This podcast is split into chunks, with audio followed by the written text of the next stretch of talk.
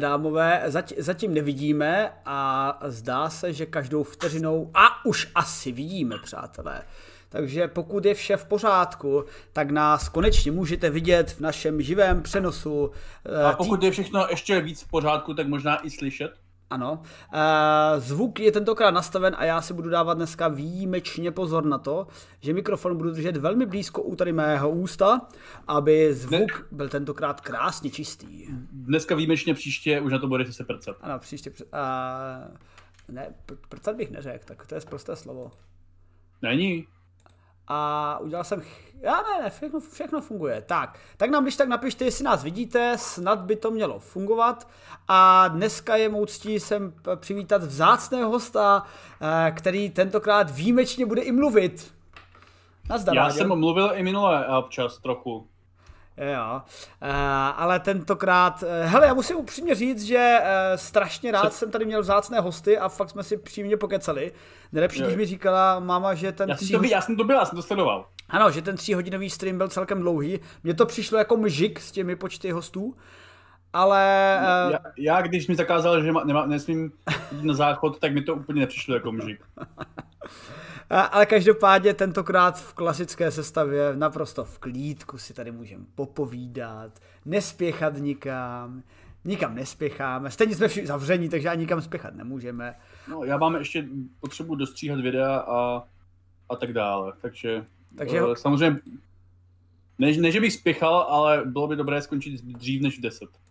Dobře, takže směle do Nebo toho. Směle do toho. Takže jaké tady dneska máme novinky? Eh, na začátku si povíme o tématu, které jste si vyhlasovali jako vaše nejoblíbenější a tím jsou uh, vráni nebo havrani. Ještě se rozhodneme.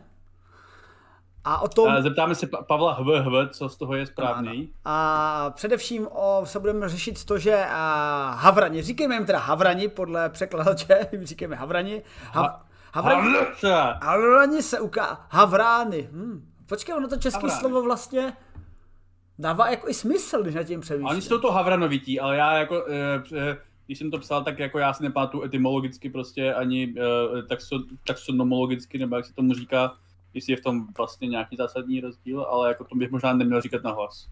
A mm, to nám určitě řeknou naši fanoušci v tom kovaní. A budeme se řešit, proč zrovna Havrani jsou tak chytří, nebo ne proč, ale že jsou tak chytří.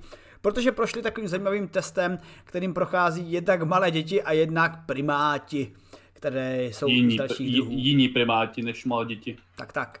Eh, druhá novinka, když už jsme u těch zvířátek, tak skočíme na hlubokomorské potvory, protože jsme zase objevili nějaký nový druh a můžeme se kochat tím, že ten nový druh je opět krásný, eh, rostomilý, světelkující a asi nás nechce vyhladit zatím, takže je to v pořádku. Ale možná my vyhladíme ho až dokonalosti. Ano, ano. A další novinka se týká vesmíru, který také potřebujeme eh, vyhladit a dobít k dokonalosti a s tím nám zajisté pomůže SpaceX a možná jejich absolutně absurdní metoda chytání rakety za letu e, za uši. uh, no, v podstatě. Ta... To je možná, to je možná nejlepší, nejlepší příměr, který je lepší, než co jsem tam vymyslel já. To jsem rád, to jsem, Ládě, to jsem tak rád, jsem, jsem hrdý, že jsi mě pochválil, děkuji ti. To já žiju jen proto. No já už také. A novinka další se bude samozřejmě týkat z toho, eh, čeho se říkáte, jak to, že se netýká do té doby, ale mnoho lidí na vydátorovi už nadává od rána do večera, proč tolik píšete o covidu, proč tolik píšete o covidu. Hm, nevím, třeba tím, že na rozdíl od morských, eh, hlubokomorských potvor covid více ovlivňuje náš život, a no, no, život ano. a tak. Kdyby, kdyby, kdyby uh, uh, já nevím, když před rokem a skoro už dvěma teda se o, o, o, ukázalo to foto černé díry, a tak kdyby se ukazovalo neustále foto černé díry v průběhu dalších týdnů a měsíců po tom prvním ukázání a kdyby ta, ta černá díra třeba zároveň zabíjela nějaké množství lidí na Zemi, já si myslím, že bychom taky ukazovali víc těch fotek černé díry, než jen tehdy, když se ukázalo to jedno foto černé díry.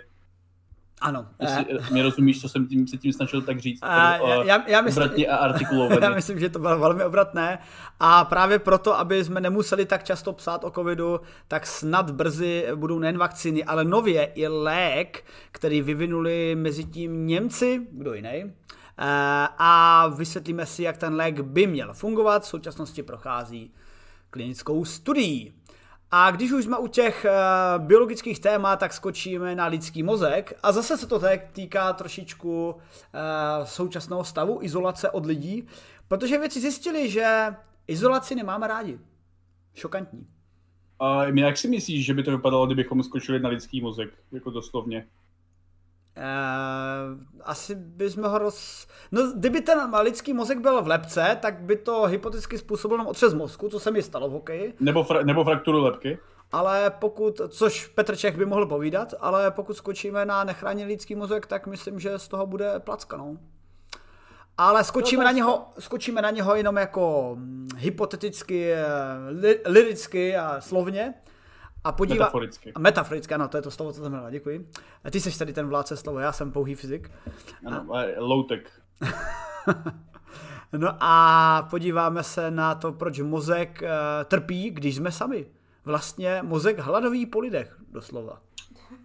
Hmm, někoho, u někoho doslovně víc, u někoho méně doslovně Takže apokalypse je, že uh, ne, že, li, že mozek hladový po lidech, ale že, ne, ne, že lidé hladoví po mozku, ale že lidé hladoví po lidech.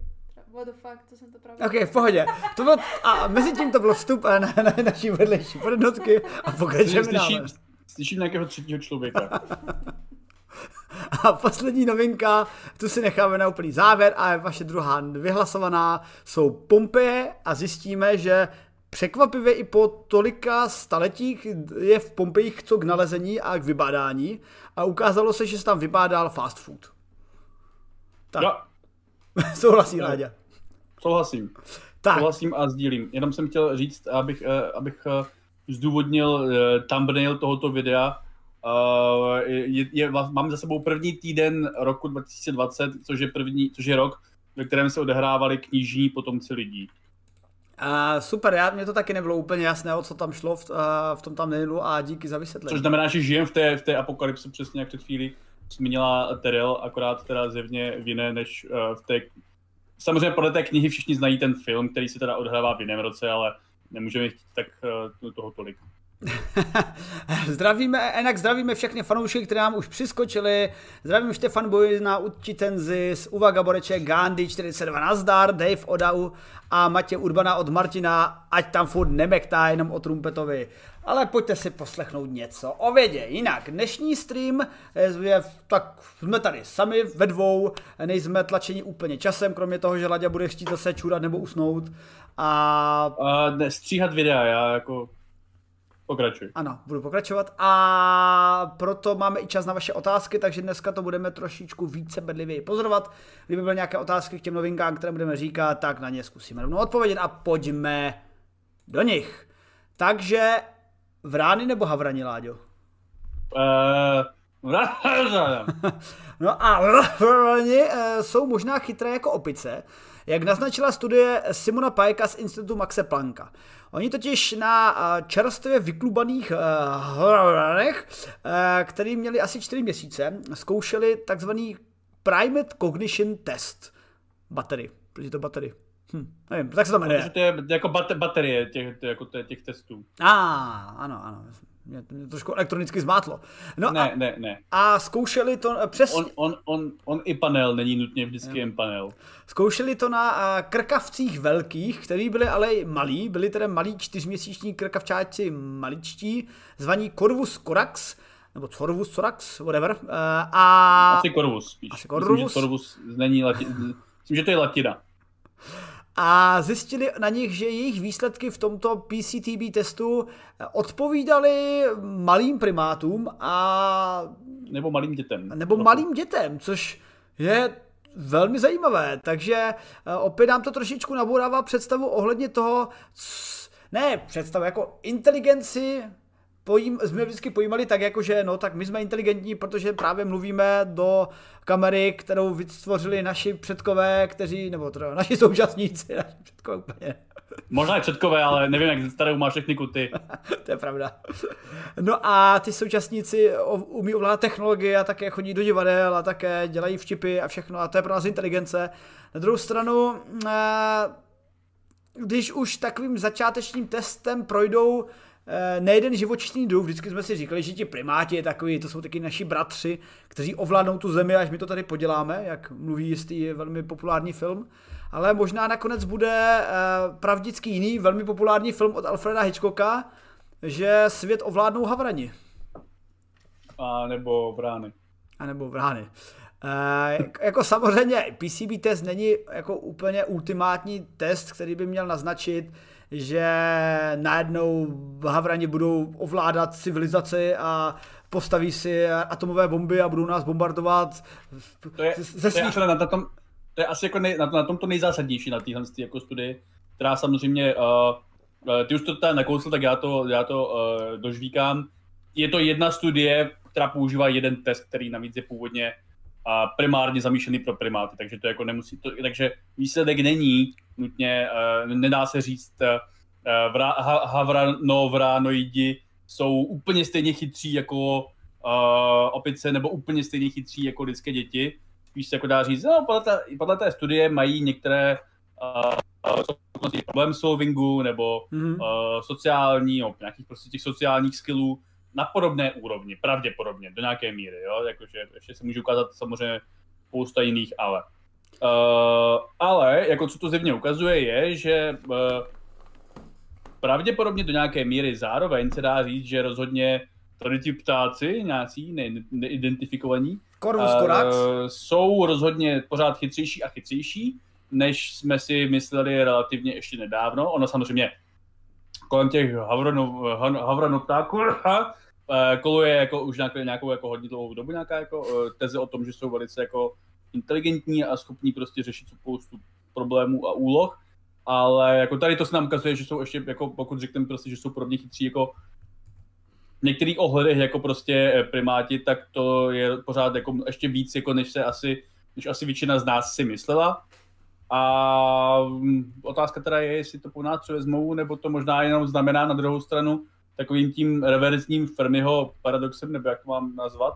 Že, uh, já bych prostě typnul, já bych typnul že, že je tam nějaký drobný rozdíl mezi námi a uh, Havrany, uh, který nás odlišuje od toho, že je dokážeme překonat. Uh, no, jako možná těch rozdílů je třeba právě víc a možná právě jako to, že zjistíme, že inteligence jsou si jako nějakým způsobem podobnější, než jsme čekali.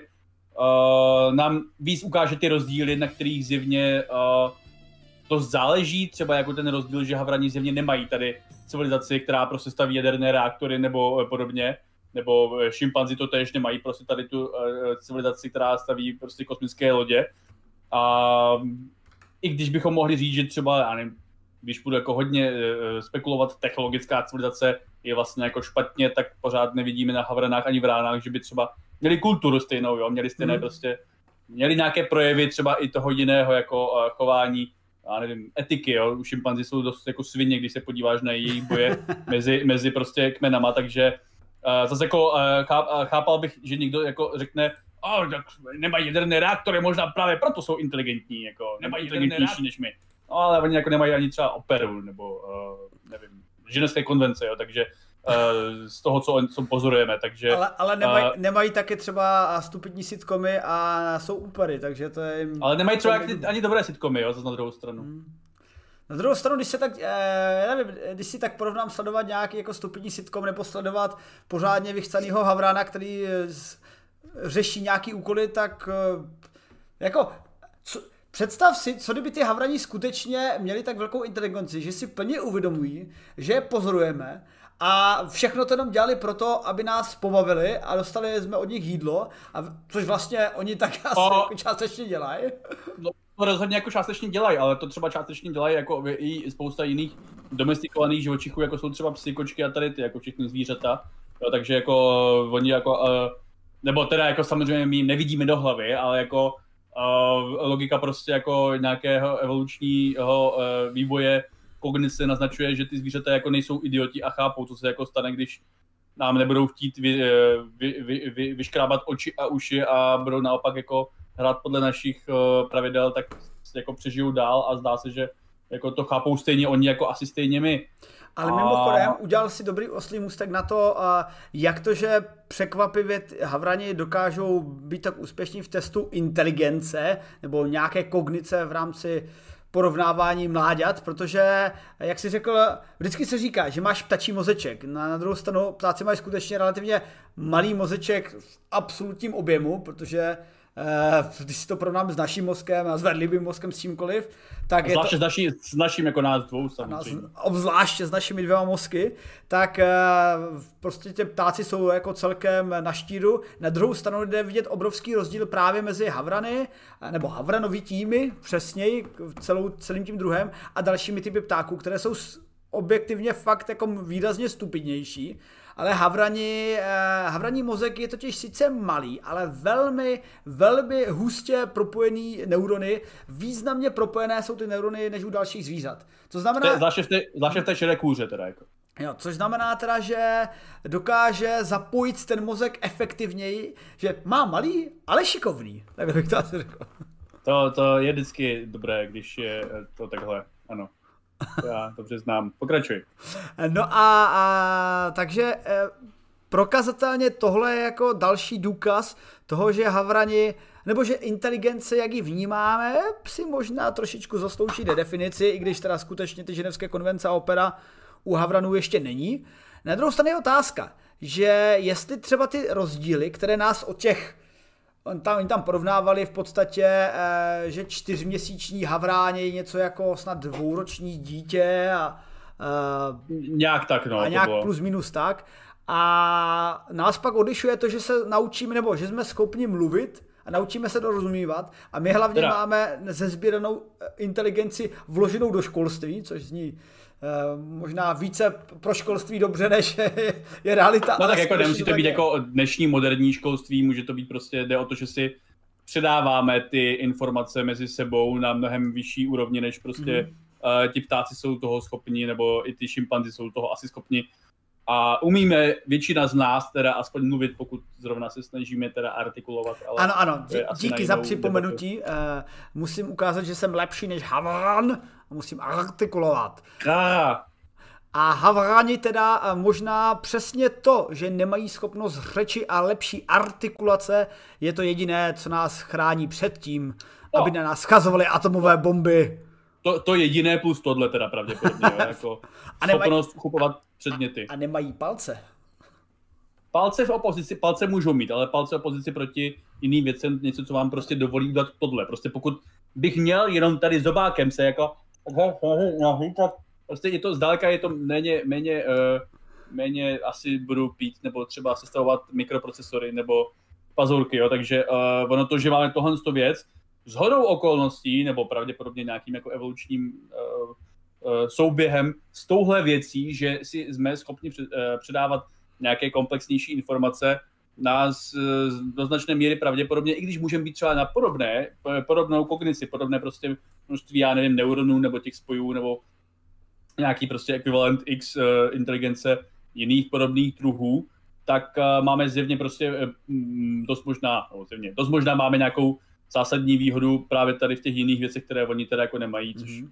znamená, že možná máme spoustu jiných relativně podobně inteligentních živočichů na Zemi, ale, my jsme, ale mají prostě smůlu, nemají tady ty věci. Na druhou stranu to znamená, když to stáhnu na druhou stranu, možná, že může být ještě mnohem víc uh, evolučně nebo třeba designova, nadizajnovaný nějak udělaný uh, živočich nebo entita, která je mnohem lépe schopná mít uh, civilizaci, než jsme my, ale takovou se zatím nemůže představit, takže třeba, třeba časem. Jasně. Ale normálně dovol mi si trošku zaspekulovat, úplně vidím, jak v budoucnosti více pochopíme, eh, budeme schopni udělat, jak je to ten výzkum eh, Space, ne SpaceX, pardon, Elona Muska, Neuralink. Takže dokážeme jo. propojit více mikročipy a biologické tkáně. A dovedu si představit, že budoucnost pošty nebo dopravování může být eh, v rámci návratu k přírodě prostě nebudeme posílat poštu, a budeme posílat naše kamoše a vrány a havrany a řekneme jim, prosím tě doleď a on, já jasně, letím tam. A Já si spíš jako mysl...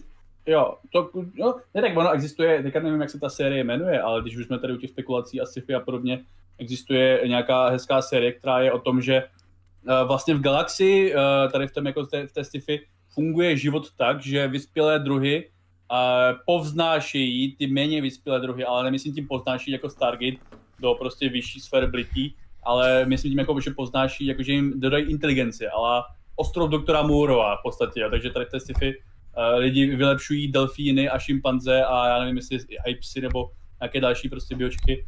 A, a takhle to tam jako funguje v tom světě, jo, což je takový jako velice zvláštní um, nápad eugenický nebo prostě jako fiktivní v tomhle ohledu. A teď se ztratil nit, proč jsem to chtěl uh, zmiňovat, ale asi jenom, jenom že to je zimová jako sci-fi. Jo, takže každopádně... Jo, ne, už, už vy, jo, protože jsi zmiňoval, ty, ty jsi zmiňoval, ty jsi zmiňoval ty, uh, ty, ty vrány. Jo, ne, uh, no spíš si myslím, že možná spíš právě Neuralink a tady všechny ty uh, srandy, uh, dí, díky nim, zatímco teďka máme prostě nějakou, kdybychom neuměli mluvit, jak, jak umíme my dva zrovna zvláště, velice artikulovaně, tak bychom, já nevím, si prostě byli schopni předávat informace třeba, řekněme na ekvivalentu, já nevím, prostě rychlost jeden bit za sekundu. Kdybychom prostě třeba jen křičeli, jo, jako nevím, takovýho. A tím, že umíme tak skvěle mluvit, tak jsme to prostě schopni třeba udělat až, já nevím, 10 bitů. A Neuralinkem třeba budeme zvládat jako si předávat ty informace, já prostě třeba jako uh, megabyte, jo, nebo, nebo něco takového prostě mnohem vyššího, takže možná spíš ty vrány nebudeme potřebovat na tu českou poštu, možná spíš si prostě předáme tu informaci jako rychlostí světla uh, mezi mozkama. Ale možná si jednou. prohodíme, prohodíme role. My budeme very enhanced a mezi tím nás o, primáti a havrani doženou a bude to, budeme takové jedno krásné spolupracující pozemské civilizační multikulty svět. Přesně tak. Tak, eh, eh, Vrány a Havrany a Havranovité jste si vyhlasovali, myslím, že jsme si jim věnovali na to, že článek původní na vydátorovi byl asi dvouodstavcovitý celkem dostatečně. A pojďme do další novinky. A když jsme u těch zvířátek, pojďme do hlubokých moří, 4 kilometry pod povrch, kde vědci u Portorika objevili nový druh žebernatky. A je to krásné, musím říct. Je to, uh, to, je asi, to je asi všechno, co o tom můžeme říct, pokládám. Ano, to je přesně totiž je, je, veškeré je, znalosti, to... které o ní máme. Je to krásné. Jo, ne, uh, je krásná a um, je malá, bych taky možná řekl, a uh, všechny ty informace se sbíraly asi čtyři roky, takže je to nejenom krásné a malé, ale zároveň je to i uh, hezká vědecká práce, která... Teda, že jim to trvalo změřit ty 4 cm, ne?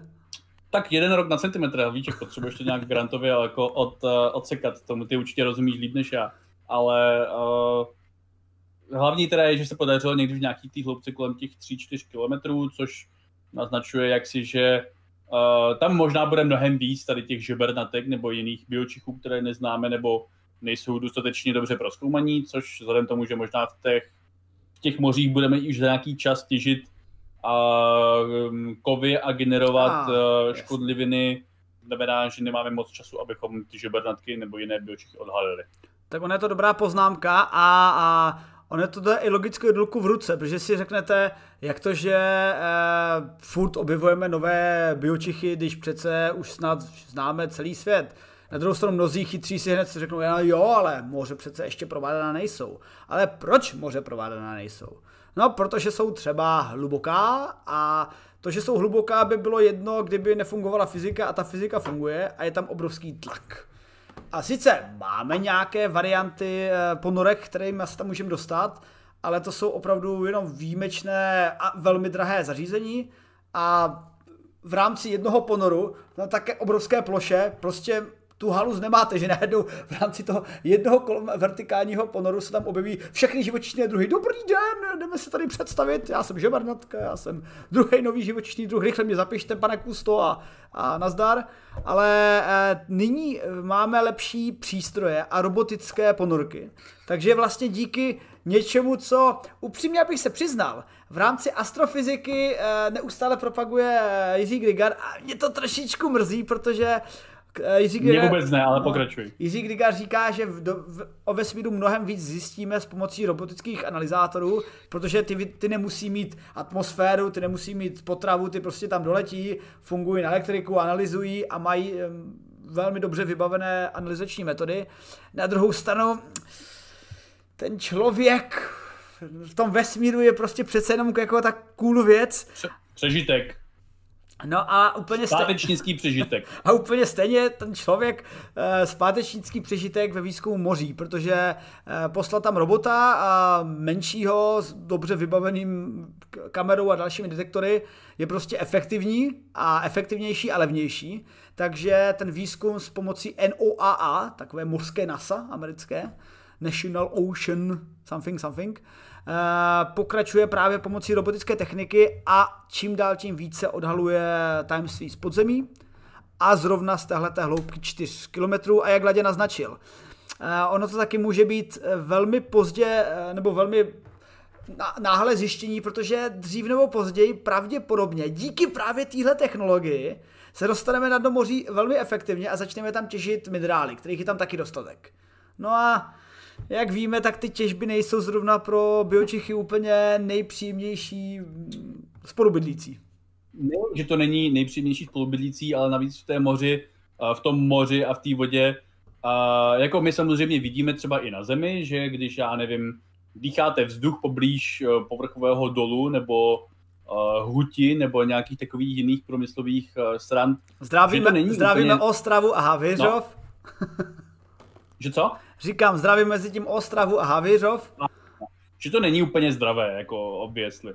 A nicméně tady u těch samozřejmě u té vody je toho, je to ještě horší, eh, co se týče jako toho přenosnosti škodlivin toho média na okolí, takže to pravděpodobně bude ještě horší. A co, aby bylo ještě mnohem horší, a v těch mořích vlastně, zvláště v těch jako nižších hloubkách, mimo dosah slunce a jako slunečního světu, což je v podstatě, já nevím, asi jako 300 metrů nebo 500 metrů nebo kolik a hlouběji, což je většina tě, té plochy, tak ten život je uh, často koncentrovaný u geotermálních průduchů, uh, který vlastně slouží samozřejmě tomu životu jako zdroj živin a tepla a pravděpodobně kolem těch průduchů bude uh, v okolí spousta nám je doposud velice nezmapovaného a neproskoumaného života, který tam jako, že, jo, že je velice jako mimo, v podstatě to je jak mimozemský život, jako ale u nás na Zemi, jo, který nepotřebuje slunce a žije prostě u těch jako komínů, černých kuřáků.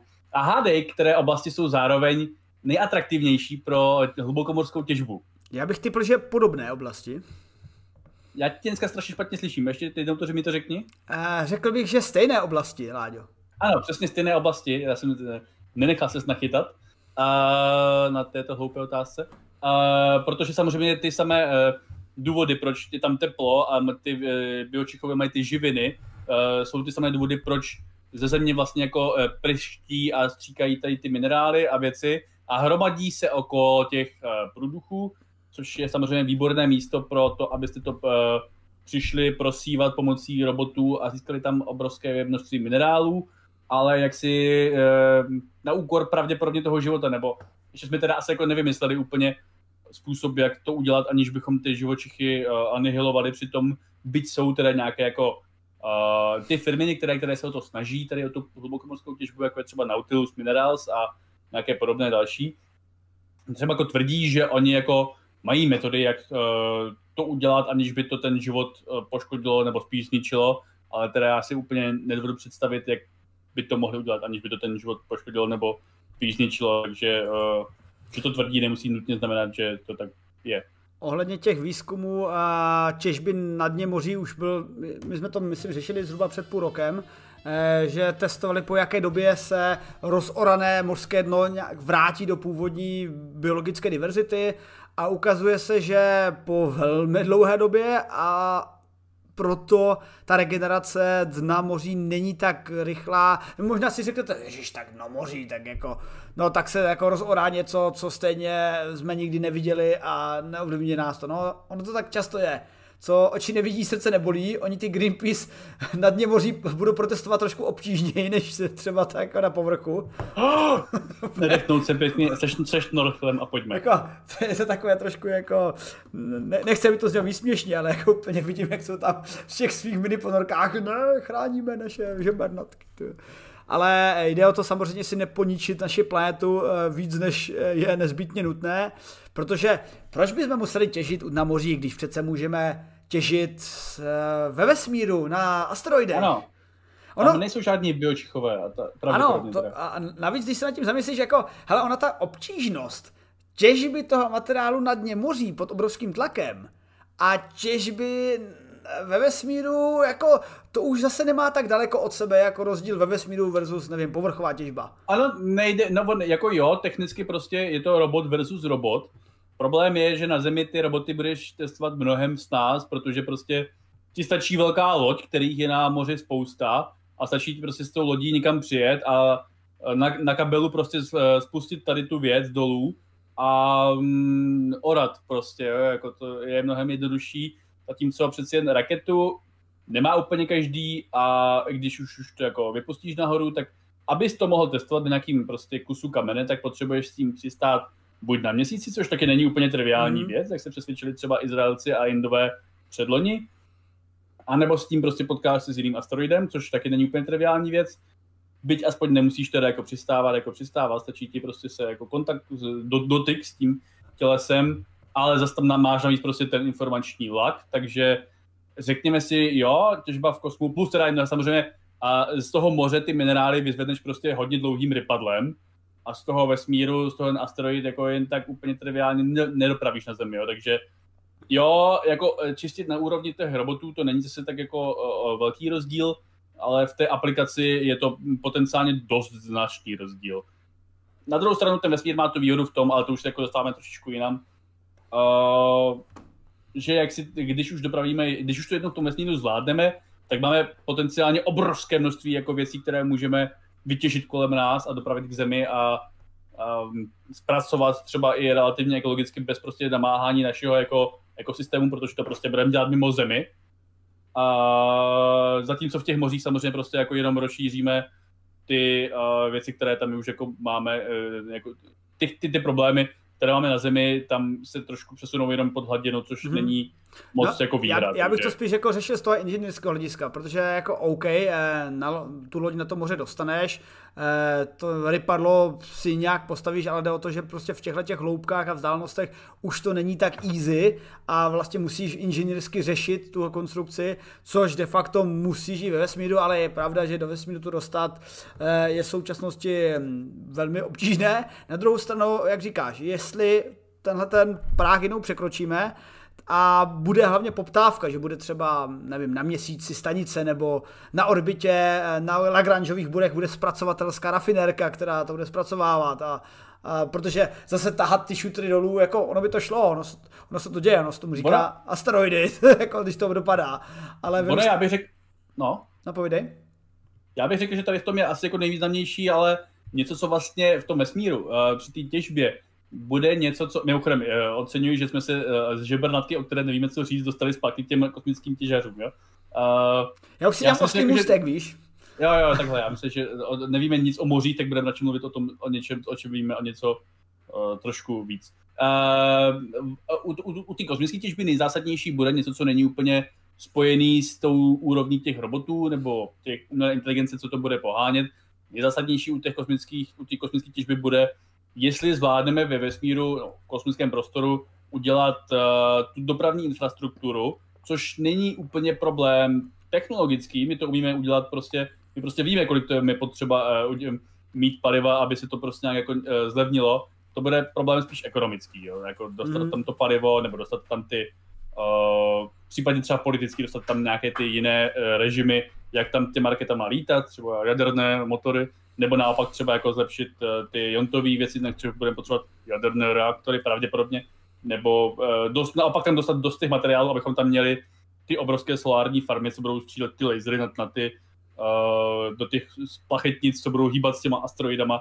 Jo, takže tohle to bude, jako nechci říct, že to není problém pro ty inženýry, ale řekl bych, že to bude spíš ten problém pro ty ekonomy, aby to spočítali, aby to vyšlo, protože ti inženýři tohle to v podstatě chtějí mít už asi jako 50 let, ale zatím si jim to nepoštěstilo.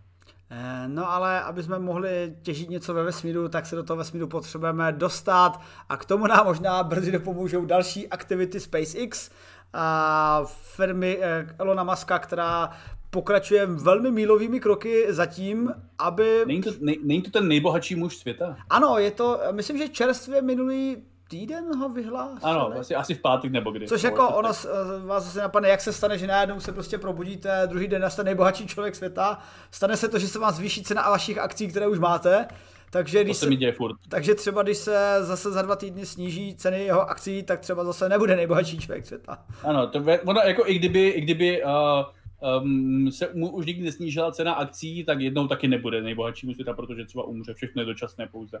No, um, on se naučí od Keanu Reevese tajemství nekonečného života a, a bude, nám, bude s náma létat do nekonečná, nebo se mu splní ten sen. Eh, teda nevím, jestli on říkal, že chce umřít, ale minimálně, že tam chce letět. Ale myslím, že říkal, že chce umřít na Marsu.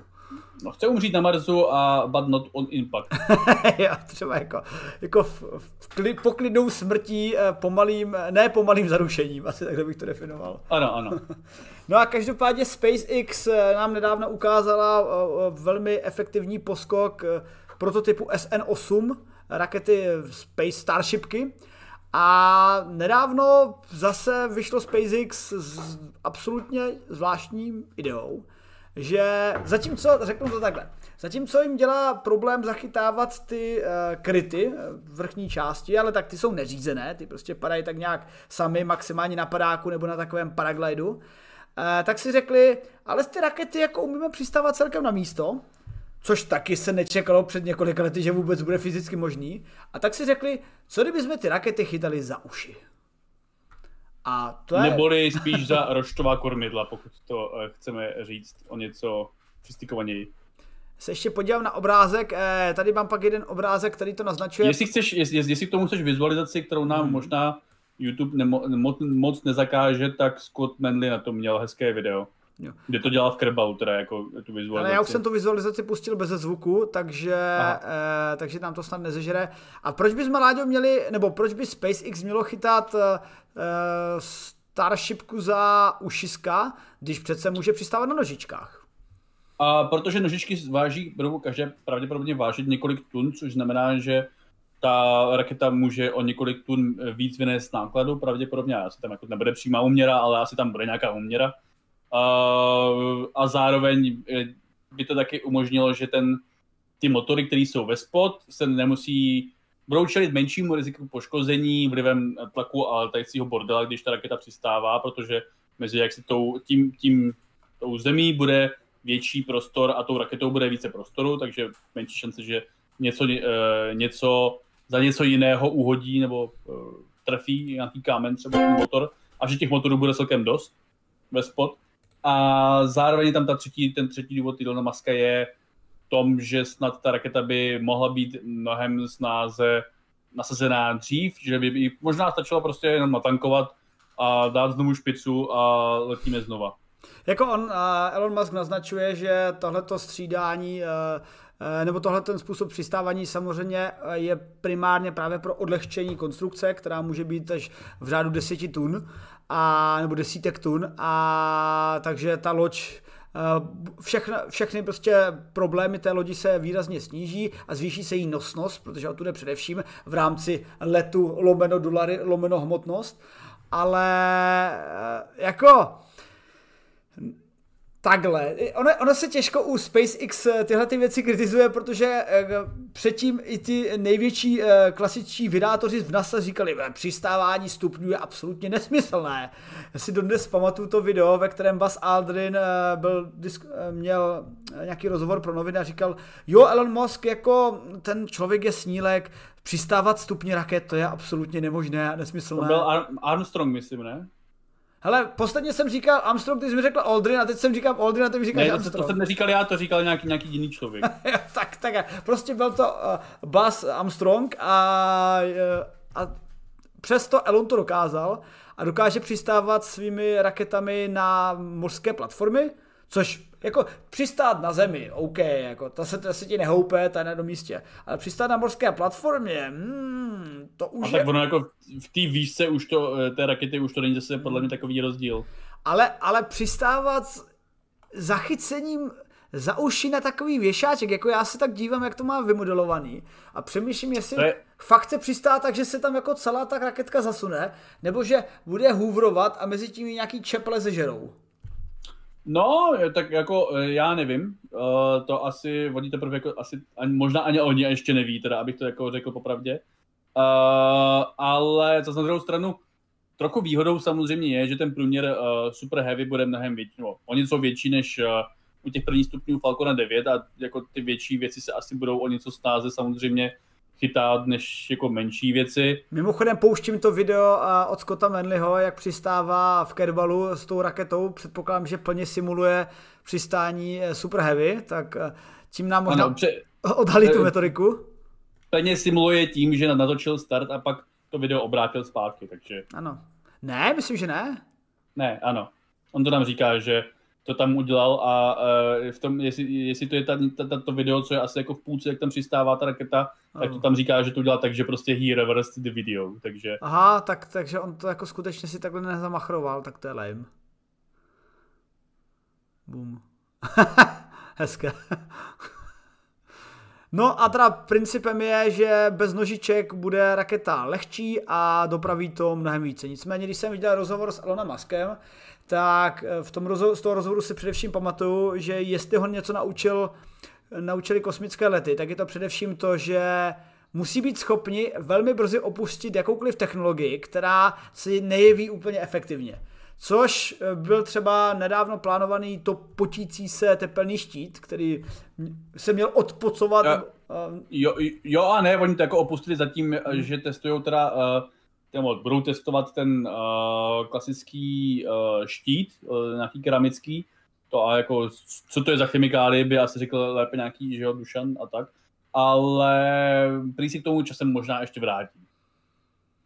No a jasně, štítu. ale právě Elon říkal, že především, jde především o to, že jestli ho naučil něco SpaceX, tak je to tím, že zefektivizovat a umět uh, uznat velmi brzy po neúspěšných aplikacích, že ta daná aplikace se nehodí, není efektivní, proto taky třeba dřív se plánovalo uh, Starshipka v pomocí klasických nejmodernějších materiálů, jako jsou kompozity, uh, uhlíkové kompozity a tak dále.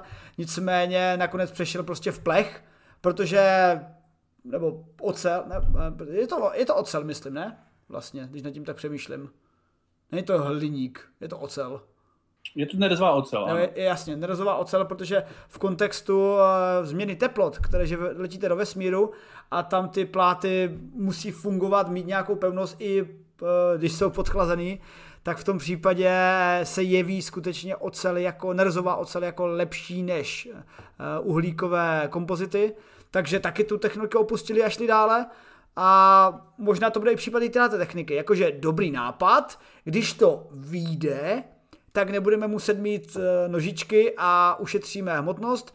Když to nevíde, no tak to prostě nožičky být bude. No, tečka, vyřešeno. Jo, no to jako samozřejmě uh, uvidíme, no. A já bych se jako nedivil, kdyby se samozřejmě objevily nějaký jiný podobný uh, položitelný nápady, od SpaceX uh, brousnu, který úplně stejně tak já za, za, týden si můžu ukázat, že to bude představovat na nějakým rogalu třeba, jako jo, aby se to uživilo nějaký jiný Ano, nápady. rogalo, moje oblíbené rogalo. No, tak ono tady, tady ten koncept taky není jako úplně nový, to je taky prostě, ne, nevím, kdo to psal, jestli to psal, a právě Scott Medley nebo říkal, že ten, ta idea té chytání té rakety ve vzduchu je taky nějaký prostě starý uh, koncept, idea, patent z právě počátku kosmického věku, a samozřejmě on se jako tady tím inspiroval a stejně tak to Rogal je taky že jo, idea, jak přistávat z počátku kosmického věku, takže třeba za týden prostě naopak přijde Elon Musk s tím, že uh, budou Starshipy přistávat jako Rogal, uh, pomocí Rogala, jo, takže a třeba za týden později se to opustí a uvidíme jako oni se později. Minimálně bude zajímavé, pokud to dostane do té fáze testování, to sledovat. A možná k tím prostě zjistíme něco nového, což vzhledem tomu, jak konzervativní je uh, jsou současné nosiče, které vyvíjí NASA a lodě, tak um, aspoň to bude uh, vtipné se na to, na to dívat oproti tady těm pokusům. A nebo jak uh, potvrzuje uvaga Boreček, tak uh, možná vytvoří raketu, která bude ze vzduchu chytat tu druhou raketu a pak s ní bezpečně přistane. Od uh, SpaceX se můžeme dočkat fakt jako šilných nápadů, nicméně ty šilné nápady jsou testovány a když výjdou jako třeba šilný nápad přistávat prvními stupně raket, tak se to nakonec pak u, užije v, prax, praxi a teď, teďka už se skoro ani s nadšením a s napětím nedívám na ty starty SpaceX, protože já nevím, už jako nějakou dobu to nebouchlo, když nad tím přemýšlím. Ne, no, tak, já, tak já, jako, my, my jako stránka už to nějaký čas nepokrýváme, asi tak tři roky možná, a čtyři možná. No a já to jako taky nesleduju většinou.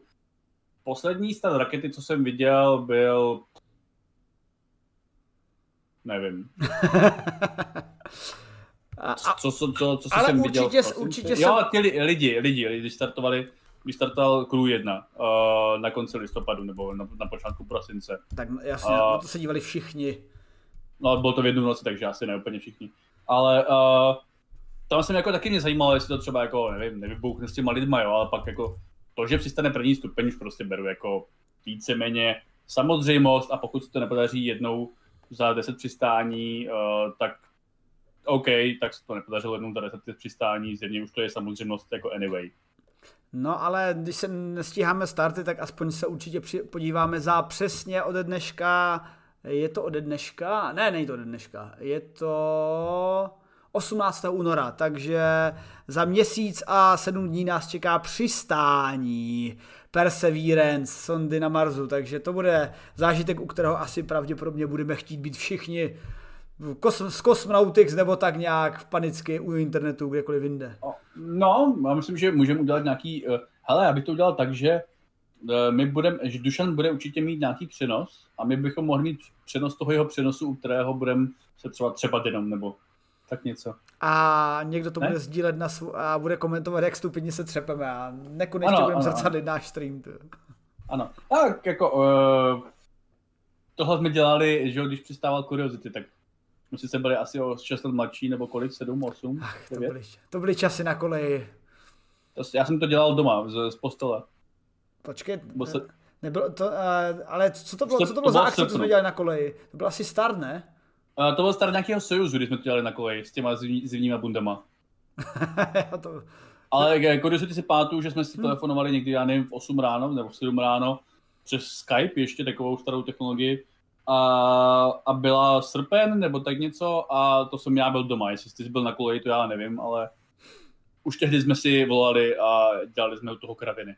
To, jsou, to, byly, to byly dávné časy, dávné časy, kdy světem ještě neobcházela hrůza pandemie a no, pandemie byla, je naše další téma. Jenom, to bylo asi jen dva roky po ptačí chřipce, ale dobře. no ale pandemie ptačí chřipky neovlivnila tak globálně náš globální svět jako pandemie. SARS-CoV-2. Do, do, do a protože již se za snad několik měsíců i my relativně zdraví jedinci dočkáme očkování, tak to bude jeden důležitý bod. Mimochodem důležitá poznámka. Eh, ještě eh, taková logika, u které každý napadne, jo, budu očkovaný a můžu vlastně lítat všude a je to všechno v pohodě. Ono ještě není úplně vědecky a potvrzené a dokázané, že když máte očkování, tak nejste infekční, Infekční. protože vy můžete mít v sobě ten počátek toho viru předtím, než se neuchytí a můžete ho šířit. Takže... Mm, no, uh, no, rozhodně zatím nevíme, jako jo, to je uh, asi celý. A tuší se, že snad uh, lidé, kteří by... Uh, tuší se, že by to snad mohlo i ty současné vakcíny, čili ta Pfizer a Moderna, ty západní schválené, a to se jako nikdo nám nevytýká, že nezměním Sputnik, tak zkuší se, že tady ty západní vakcíny by měly uh, udělat, uh, by měly snížit riziko uh, vážného průběhu nebo jakéhokoliv mm-hmm. jako detekovatelného průběhu covidu, ale pravděpodobně by ty lidi stále by mohli být jako infekční pro okolí, ale měli by pravděpodobně rizikovat, uh, redukovat riziko tady ty vakcíny bez příznakového průběhu, protože když jste bezpříznakový, a, a jak přednašiči, tak vlastně eh, pořád máte v sobě ten, ten, ten, ten věr a pořád se ve vás prostě masivně jako množí a dostává se do okolí a vy ho prostě trousíte kolem sebe. A tady, ten, tady ta vakcína by měla redukovat to množství toho viru, které byste trousili kolem sebe, tak moc, že byste třeba nemuseli být mm. infekční. Ale to všechno se zatím řeší. Plus třeba AstraZeneca, jakože eh, oxfordská vakcína, a se tuší, že by se tam, tam už myslím, jsou nějaký data na to, že to snižuje to množství toho trousícího viru kolem, kolem sebe. Jo. Takže Uh, tohle by mohla být ta vakcína, která by to snižovala dál. A pak teda, když už jsem zmínil ten Sputnik, nebo případně ty jiné východní vakcíny, no, že on je asi jako pět, jo, co mají co, těch ruskočínských, uh, tak tam jako se taky zatím neřešilo ta, právě ta infekčnost, takže tohle to vše, zatím se to řeší, jestli to je bezpečné, asi to je efektivní na to, aby když máte vakcínu, abyste neměli prostě vážné projevy nemoci. To, jestli to snižuje i tu infekčnost dál, se teprve ukáže.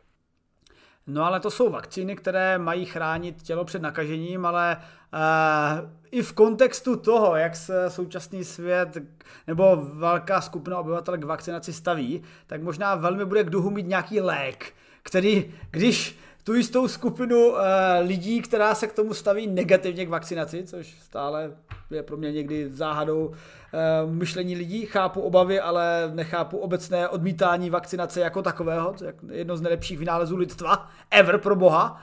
Ale uh, i tyhle lidé určitě budou rádi za lék a ten lék jsme doposud neměli.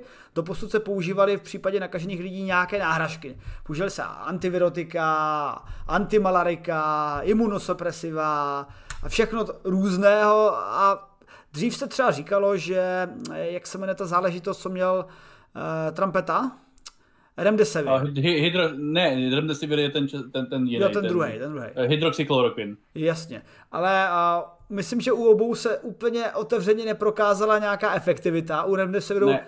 obzvláště, protože nakonec se možná zdálo, že ty lidé, co jim byl podán ta Remdesivir, spíš prostě měli štěstí, že jejich obrany schopnost by si s tím poradila tak či tak.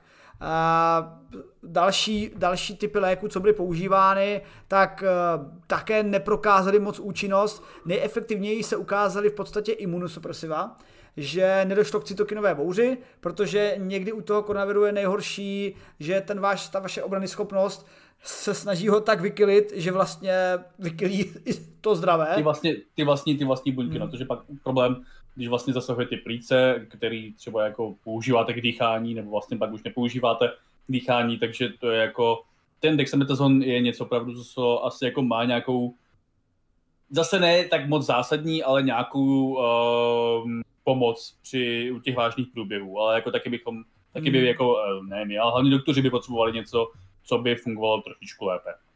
Ono dokonce před měsícem vydala VHO přímo doporučení, ať se třeba Remdesivir, který se tak nějak jako, ono ještě furt nebylo, tak jako někteří lidi říkali, ale zdá se nám, že to jako účinkuje, ale eh, ten dlouhodobý výzkum pak ukázal, že to pravděpodobně statisticky neúčinkuje, takže VHO vydala prohlášení, že ho radši nedoporučuje právě kvůli škodlivosti vedlejších účinků, které by vlastně ještě to mohly celý podělat v rámci těch léčených lidí. Nicméně, Německý výzkumníci z, uh, teď jsem chtěl říct, institutu Maxe Plancka, protože to, je, to jsou vždycky všichni němečtí výzkumníci. Ano, ale teď mě... Nic jiného v Německu nemají. ale teď mě napadlo, že přesně nevím odkud, člověče. Ale prostě jistí němečtí výzkumníci z, jistého, z jisté organizace uh, navrhli lék postavený na A, AC2 uh, blokátoru. Protože co je to AC2 receptor? To je takový klíč, díky kterému uh, se dostá, dá dostat něco do buňky. A AC2, nebo spíš AC2 je zámek, řekněme.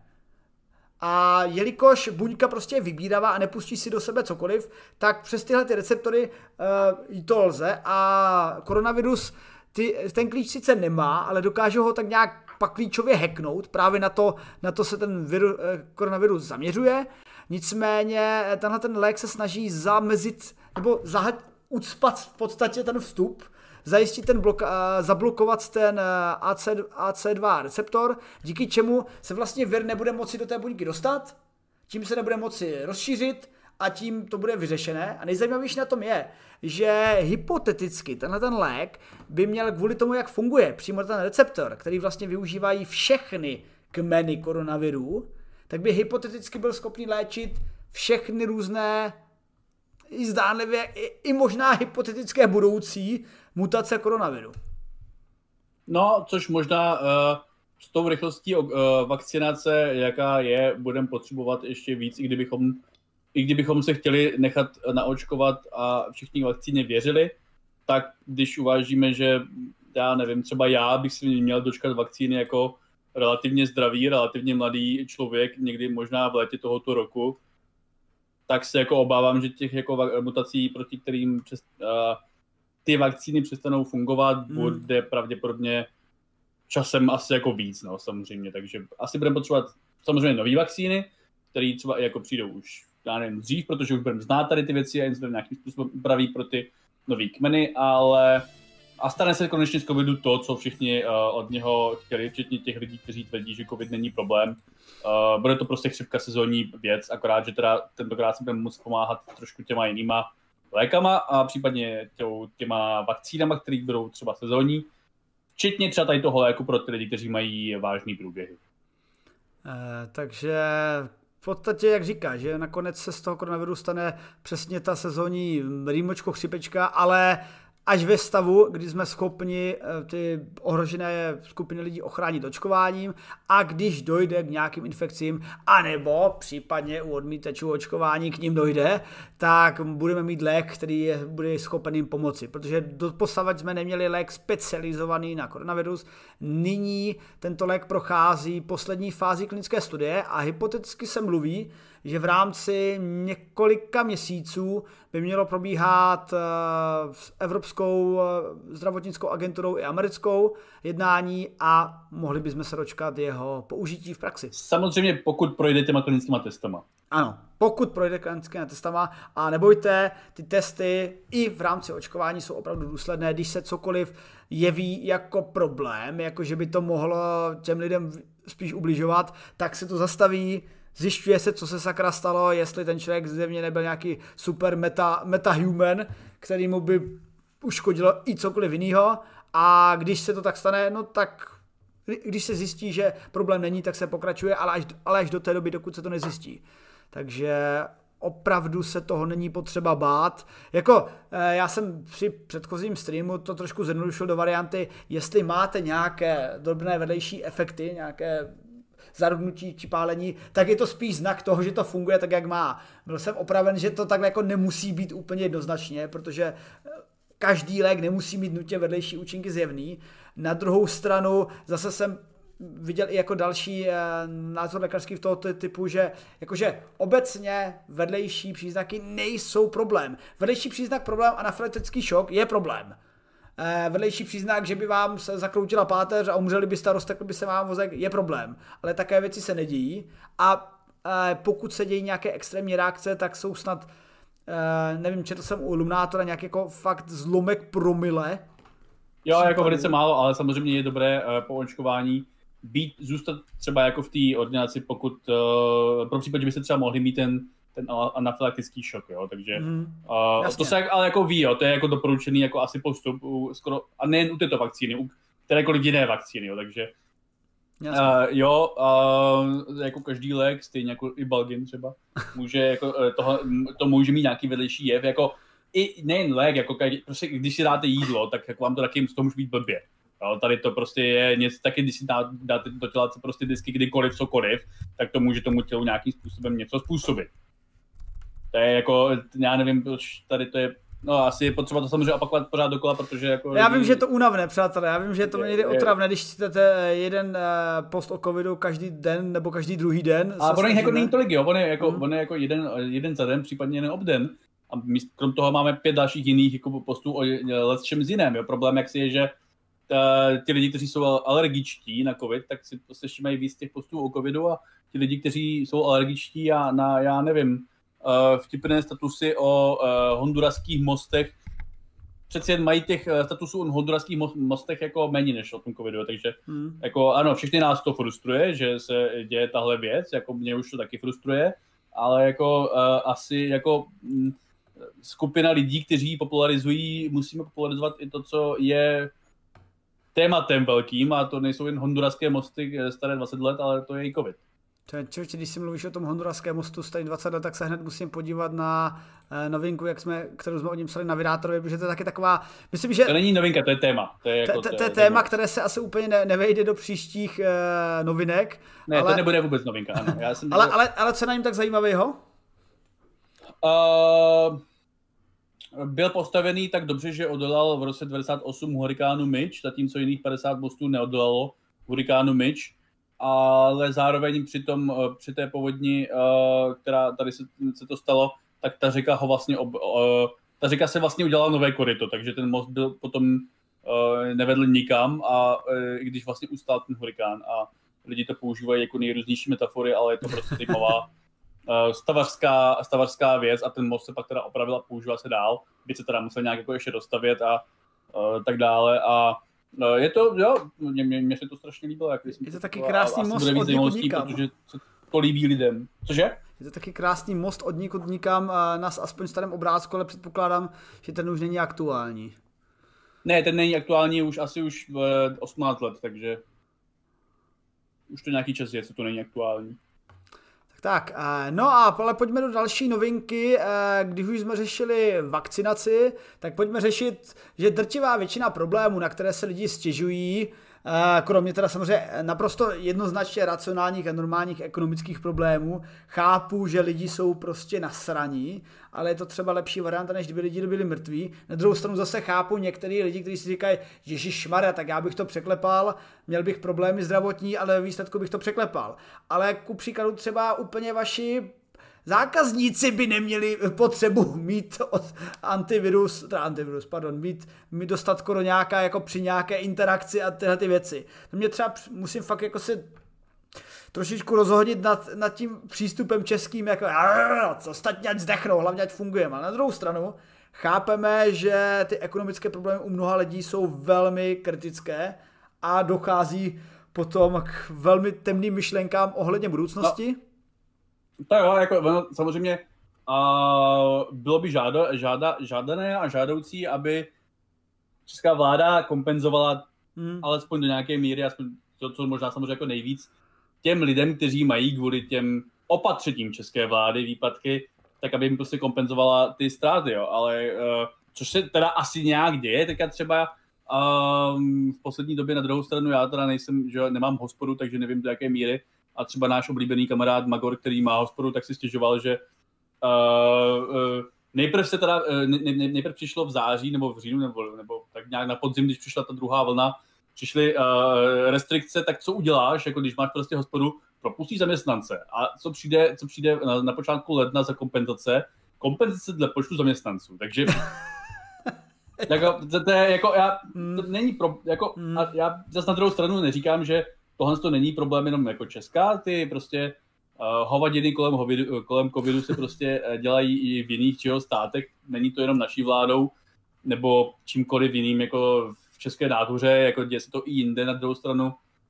Rozhodně by jako ty česká opatření, případně česká podpora mohla být podstatně, si troufnu říct, i být jako nepráv, ne, neprávník, neekonom, podstatně by mohla být přehlednější, ta komunikace covidu, případně třeba osvěty, zaostává úplně, teda, jako to, což je něco, čemu asi jako my jako uh, science komunikátoři trošku jako rozumíme, tak ta česká komunikace třeba ministerstva uh, je, je z toho spousta, co by se tam dalo dělat lépe, asi můžeme říct poměrně uh, rozhodně. Škoda, že nás, samozřejmě... škoda, že nás ministerstvo zdravotnictví ani přes časté intervence nejen od nás, ale i od dalších kolegů popularizátorů nějak zatím odmítá poslouchat. Já si myslím, že to je z její strany uh, nějaká strategie. Čím méně do toho lidi budou vidět, tím méně budou samozřejmě vytýkat ten, nějaké problémy třeba, které v tom jsou, takže uh, ne, tak jako když jsme si ty roušky ušili sami, tak si hodně musíme udělat i vlastní pro vakcinační kampaň. No, jako to, je... jako to je, hele, to je vlastně pravda, to by se dalo podepsat. Tak jako, že, že ano, roušky si uděláme sami, pro vakcinační kampaň si sami a pak se nedivím těm anarchokapitalistům, kteří si říkají, a k čemu vlastně ten stát tak nějak jako nám no, je. No. Na, na, na, na, ty kompenzace, které jsou ale tak složité, že no to je jedno. Pojďme eh, k něčemu jinému. Uh, pojď, pojďme ještě k poděkování, abych na něj nezapomněl, protože Sobolí ucho věnovalo, uh, uh, věnovalo Dave Odovi jeden subscribe, takže díky Sobolí ucho za dorovný subscribe. Ale pojďme zpátky k tomu, že teda lidé jsou deprimovaní z koronaviru a někdy, někteří lidé jsou deprimovaní tak nějak přirozeně biologicky, protože prostě sedíme doma, jsme izolováni od našich kamarádů, já se nemůžu eh, osobně setkávat, objímat a s ládíkem, nemohu ho držet ve svém náručí. A výzkumníci ukázali, že toto, výzkumníci z MIT ukázali, že toto je právě to je krásně vidět na chování našeho mozku, který se tím cítí hladový po lidech. Láďo, jak, jak, jak se cítíš ty hladový každý, po lidech v Praze? Každý, každý, kdo mě nemůže objímat, se samozřejmě cítí hladový, to já naprosto chápu. Já se cítím hladový, ale jako tak ono, uh, jo a ne, ono, jak si vzhledem tomu, že já jsem žil podobně jako teď i předtím, než přišel, přišel covid a přišly karantény, tak já vlastně nevidím zase tak moc zásadních rozdílů oproti tomu, jak jsem žil předtím, než jak žiju teď, ale... Chceš říct, že, samozřejmě... že usmíváš se stále stejně často, nebo nečasto? Ale ne, spíš jde o to potkávání s těma lidma. A, jako zase, jako, jako hele... vidím, je, vidím je asi méně, než uh, uh, logicky vidím je asi o něco méně, než jsem je viděl dřív, na druhou stranu.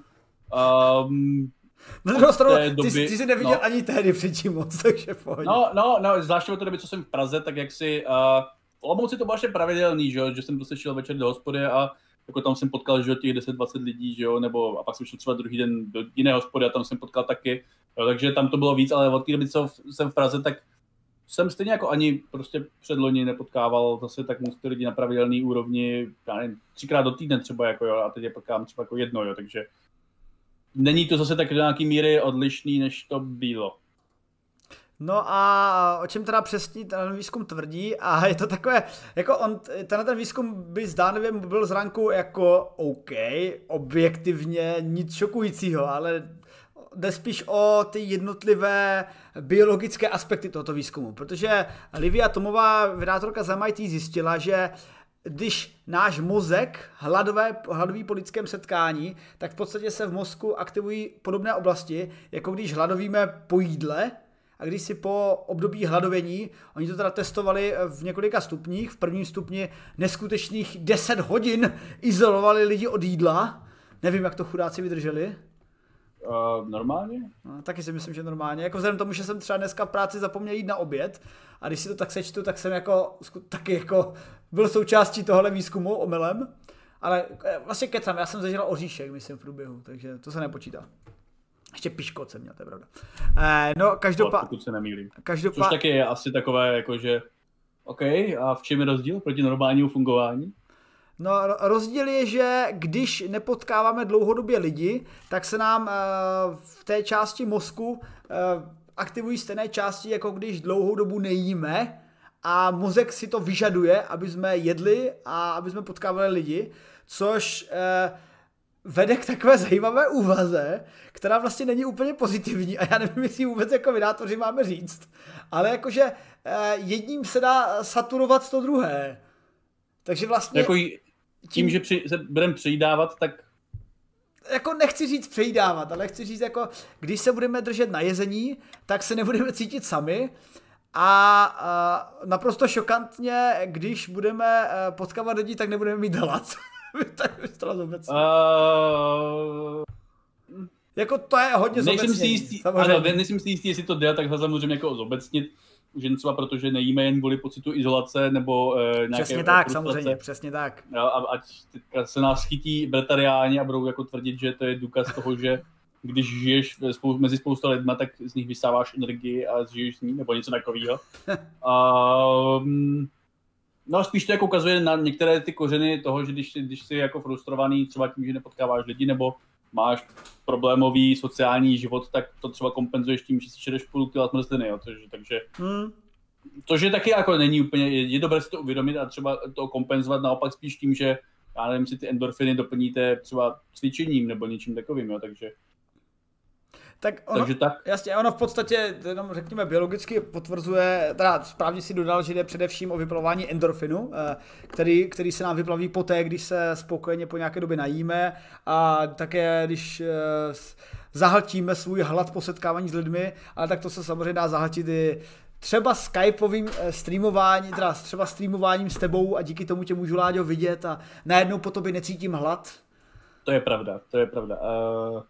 To už asi po druhé, co zmíníš tady takové zvláštní konotace, pokračuj. No, nevím, asi, asi mám hlad, já nevím, jak to jinak. Asi, asi, asi jako si frustrovaný. Já ne, hele, abych se přiznal, upřímně, eh, když popíšu jako vliv koronaviru, ano, teď, teď je to, je, to takový, je to taková věc, u které eh, bych skoro řekl, že nemám úplně právo být zas tak kritický proti lidem, kteří jsou kritický proti opatřením, protože mě to vlastně vůbec neomezuje.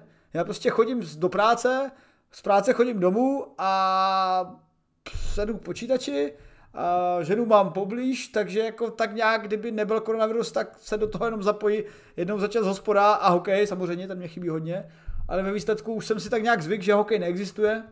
Hospoda Já už stejně nebavilo chlastat. Ale tak ty jako můžeš jako e, fyzicky, myslím, že neexistuje pouze hokej jako fyzická aktivita. Myslím si, že těch aktivit existuje víc na světě. No jo, ale já mluvím o aktivitě, která by mě bavila.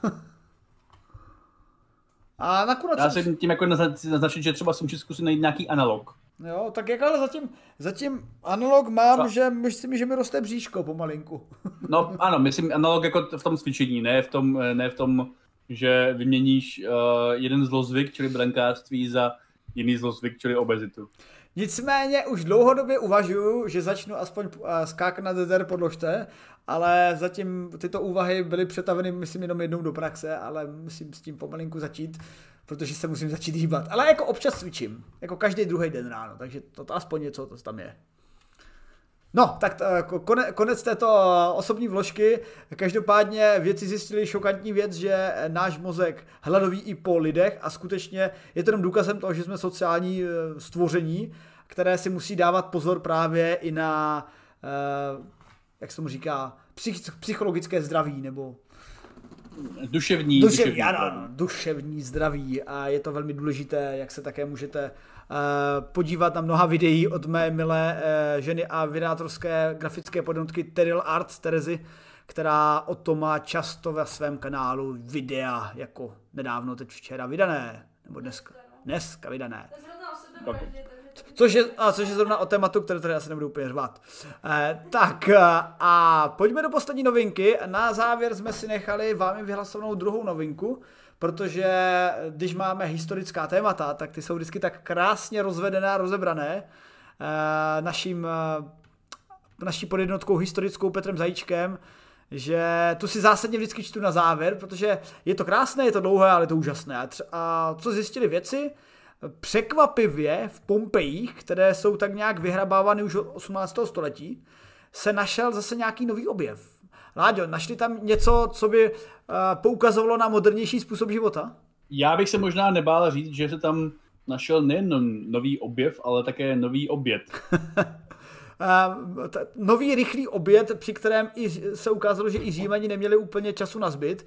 A stejně jako my, rychle běžící a makající a pobíhající lidé, nemáme čas si sednout jako římská aristokracie domů, dát si v klidu oběd vládnout zbytku plepsu a potom mít zase tak já do senátu. Docela, jo, ale většinou, já, já třeba většinou jo, když jsem zvláště doma.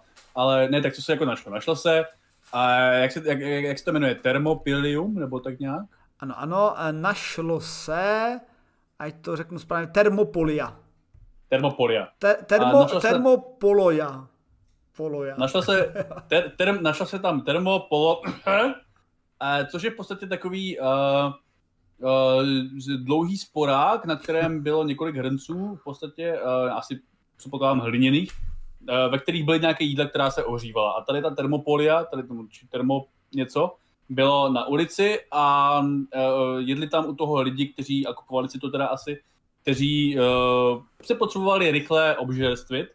A bylo to vlastně jako vyloženě, a to se jako vědělo, že tady ty termopolie mm-hmm. existovaly, to se jako vidělo dřív, on jako jen dřív jich bylo několik stovek, takže bylo to vyloženě takový jako prastarý, jako to nejbližší, co je tomu dneska podle mě, jsou takový ty uh, párkovače uh, stánky, jo? že co je třeba, co bylo třeba před 15, když ještě existovaly kluby. Takže, uh, což je takový to vyžou místo, kde prostě máte člověka, který má tam ty nádoby s těma párkama, dává vám to jako rychle. Ty termopoly, teda jako ty jídla byly, ty, bylo tam jako víc, než jako jenom jeden druh. Uh, myslím si, že tady u toho konkrétně se našly uh, nějaký luštidiny, nějaká ryba, nějaká uh, zbytky husy a ještě co si. I šnekové byly... dokonce? Š, šnitové? Šnekové, šneci. Jo, šnekové, jo. Uh, no, je to možný, to už, ne, to, to už nepamatuju. Ale každopádně uh, bylo tam toho víc a nebylo to zase jako nějaký, jako, uh, aspoň z toho, co můžeme my soudit, tak to nebyly nějaký prostě uh, eklhafy, které by byly super mega rychlí, byly to pravděpodobně asi jako o něco méně chutnější, o něco víc uh, uh, rychle udělaný jako pokrmy, ale asi to jako teda nebyla úplně zas charita. A ale co zajímavé na tohle objevu přímo z Pompeji je, že se našel tady ta jeden termopolidoid, se našel uh, skoro kompletně zachovaný, takže nejen, že tam známe ty, jsme schopni tam najít ty uh, zbytky těch pokrmů, nebo teda aspoň nějaké zbytky těch jako živočišných zbytků, které, ze kterých se jako dá usoudit, co se tam asi servírovalo, tak se tam dají, tak jsou tam i stále zachovalý ty fresky a tady ty ozdoby a tady ty další capeny, které nám ukazují, jak to teda zhruba jako reálně vypadalo, krom toho, že jsme teda jako věděli už dřív, že to teda jako existovalo. Mimochodem eh, právě na obrázku, eh, který tam teď vidíte na obrazovkách, to je to skutečný, ten skutečný sporák nebo ten eh, panel toho termopolia, takže ty fresky jsou samozřejmě restaurované, nicméně výhoda právě Pompeji je to, že, že že neštěstí Tam... jedněch se stalo štěstím pro budoucí generace, protože hmm. zatímco o obecném římském životu má známe z pověstí a uh, historiků, který... Jako, je asi nějaký kronik, ne? Jasně, no tak kronik, ale většinou to prostě bylo vykreslováno především na těch významných osobnostech a významných událostech, tak ta, to, ty příběhy obyčejného života a v podstatě nám byly skryty a díky tomu, že sopka Vezuv eh, nějak zachrlil a zapopelnila celý, eh, celé Pompeje, tak se nám takový výřez z života Římanů tak pěkně jako eh, ne, nevím, jak to jemně říct, ale tak nějak zastavil v čase. A budoucí archeologové to pak mohli zase krásně potažmo i s obyvateli všechno vykopávat. A právě to, že se některé věci... A oživit oži, ano, oživit příběhy zdejší Metaforicky populace. myslíme. Metaforicky oživit. Nejsou všichni mrtví samozřejmě. Všichni jsou mrtví, Dave. A jde především o to, že eh, samozřejmě Pompeje byly vyhrabávány snad už od 18. století a ne úplně moc profesionálně, řekněme. No. V 19. století pak byli eh, šokováni romantiční badatelé, že zjistili, že římané nebyli, nežili vždy v čistotě a nebyli puritáni, protože se tam našlo strašně velké množství fresek s obnaženými penisy a tak dále. Takže eh, tak klasika, tak jako římani, tak co tam asi tak mohli dělat, když vyšší, vyšší aristokracie Bordely byly všude, že jo? Myslím, že jakákoliv aristokracie, jako hmm. i, i, i nižší, i nearistokracie určitě kopulovala, protože se zachovala dál a nevím teda, ale jak, myslím, v jakém myslím, ne, společenském. Myslím nejen za účelem reprodukce, ale také třeba za účelem veřejného Ano, ano, samozřejmě. Teda, Jaké, myslím, myslím spíš nějaké bakhanály a takové podobné. Tak oni jako neměli toho, toho, toho boha, že jo, jako jen tak pro nic za nic určitě. A oni jako, on, on, on, oni si to jakože představovali nějací ty lidi, že prostě ty, ty, a bylo to tak trochu i třeba i takový jako, pokud se, ne, pokud se mýlím, tak mě opravte, ale myslím si, že to byl takový jako renesanční prostě trochu jako přežitek, že si ty renesance je velmi idealizovala tu antiku, a teda zvláště tu eh, řecko-římskou antiku, která, že jo, vlastně jako nějaký míry, to byla jeho, jejich jako následovník tak trochu, ale pak když se jako tady v tom období, že ukázalo, že tam teda jako byly všude ty pije a, a další věci a třeba taková jako krásná věc tady v tom je, co jsme zmiňovali, myslím, relativně nedávno, možná před půl rokem, je ta bílá barva, že, která Hele, je přesně to mě napadlo a už jsem to tam a. hodil do pozadí. Uh, Jo, tak, tak, tak, tak to řekni, to je, tvoje, to je vlastně tvůj obor, že fyzika. No, totiž uh, od jak živa jsme si představovali, že římské sochy byly krásný, bílý mramor a Marcus Aurelius tam postával a z bílého mramoru kinul davu. Takový, a, ve, ve a, a, a, iPad Store, že jo. No ale ve skutečnosti se ukázalo, že ten krásný bílý mramor byl pomalovaný všema barvami, takže de facto uh, ty sochy ve svém originálním čase a době vypadaly tak trošičku jako superhrdinské figurky, akorát v životní velikosti. A... V, podstatě jsme, no? v podstatě jsme očekávali, že uh, starověký svět bude esteticky bílý, jako prostě socha Davida v, a krásný a, um, um, estet, a nevím, nějaký slovo hledám, uh, Eh, střídmý jako socha Davida, že jo, Michelangelova, jak si ho pamatujeme, jak to máme prostě v těch, těch muzeích, a v reálu to prostě byl Dan Nekonečný. to je dobré přirovnání. Takže právě to se samozřejmě zjistilo až v pozdějších dobách, protože ta barva se postupně za ta staletí oprýskala a právě s pomocí modernějších technologií a citlivějších analyzátorů věci zjistili, ty, že ty tenké zbytečky vrstev, které se tam objevily, nejsou ptačí trus, ale jsou skutečně původní barva, anebo že dokázali vyextrahovat v nějakých prasklinách těch kamenů právě tu původní barvu a když se to spojilo v podstatě s dalšími důkazy z dalších soch, tak jim došlo, že Římani prostě měli rádi barvy, Řím byl mnohem barevnější a z dnešního pohledu bychom řekli, že až trošku kýčovitě, ale já si myslím, že za to může právě ta naše představa toho krásného bílého Říma v, Římané v hábitech. A... Stanislav, Stanislav Bandur tady říká, že je škoda, že se nezachovala páska z registrační pokladny Termopilie, to byla data. Já bych neříkal, že to je, je to vtip, ale není to zase tak moc vtip. Já si myslím, že prostě z nějakých 100 let budou určitě archeologové nebo historici používat spoustu našich digitálních dat k lepšímu odhalování toho, jak fungoval náš svět. A my to jako teda dneska, že jo, uh, já nevím, se podívejte na nějaký prostě MySpace nebo XChat nebo něco takového a máte představu, jak fungoval prostě internet před, já nevím, 15 lety, jo, a určitě to samé něco jako bude i s Facebookem a samozřejmě krásně vidět, že většina těch digitálních dat se asi jako nedochová a proto bude stejně jako většina těch termopilí se nedochovala a o to, o to užitečnější bude uh, to málo, co se dochová. Ale jak říkal Láďa, ty termopilia nebyly, uh, jako to není objev, který jsme nečekali, že existoval, protože logicky lidi se museli stravovat a ne každý úplně se stravoval doma, protože ve městech jako Pompejích, ve velkých městech se žilo celkem fakt aktivně a lidi se taky potřebovali stejně jako dnes rychle najíst, takže tyhle ty rychlá občerstvení, uh, říká se, že v Římě jich bylo několik stovek, lišili se samozřejmě kvalitou a nabídkou, ale uh, i tenhle ten jediný objev, kromě toho, že samozřejmě naprosto krásně zachovali a ty fresky fotky, tady, tady, tady vidět, že jedna z nich ukazuje uh, mořskou panu uh, jedoucí na oh, oři a kolem toho oře jsou ryby, což by mohlo i naznačovat, že obvykle v těch termopilích to bylo tak, že tam ty malby odpovídaly i nabídce, takže by tam, no, no to zase tak šokantní není, eh, když je to Itálie, že by tam jedli ryby, že? ale ukázalo se z těch nádob, které tam, v podstatě ty nádoby dost, dost připomínají trošku archaičtější vybavení jídelny, a předpokládalo se, že v těch eh, nádobách bylo spíš sušené ovoce a tak dále, protože věci si hůře představovali, že by se to čistilo, protože kdyby tam bylo mastné teplé jídlo, tak by se to čistilo poněkud hůře.